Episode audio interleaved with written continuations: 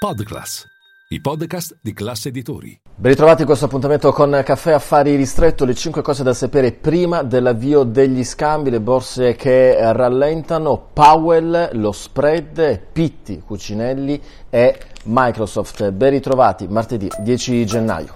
Linea mercati.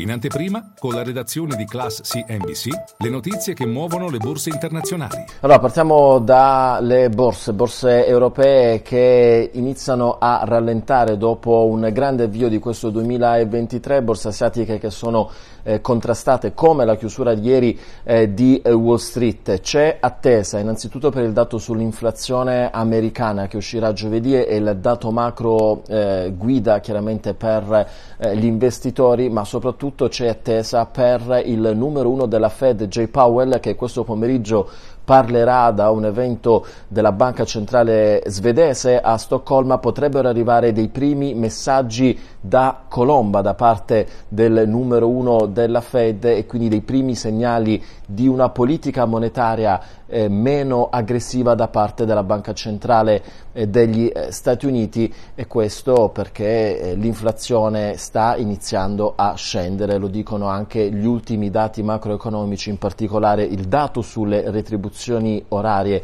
in America.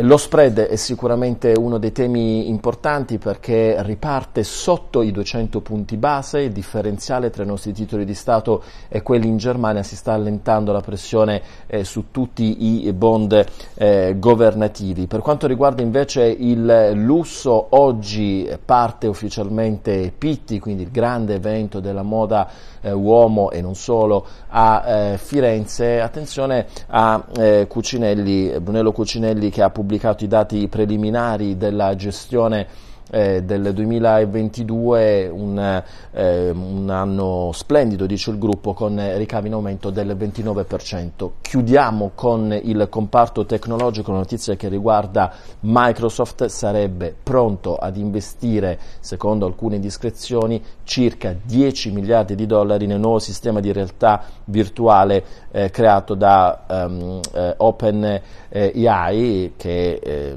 ChatGPT, un cosiddetto chatbot tra i più sofisticati al mondo. Una notizia chiaramente che potrebbe avere delle ripercussioni anche sul mercato. Era l'ultima notizia, vi ringrazio per l'attenzione, ci vediamo, Caffè Affari.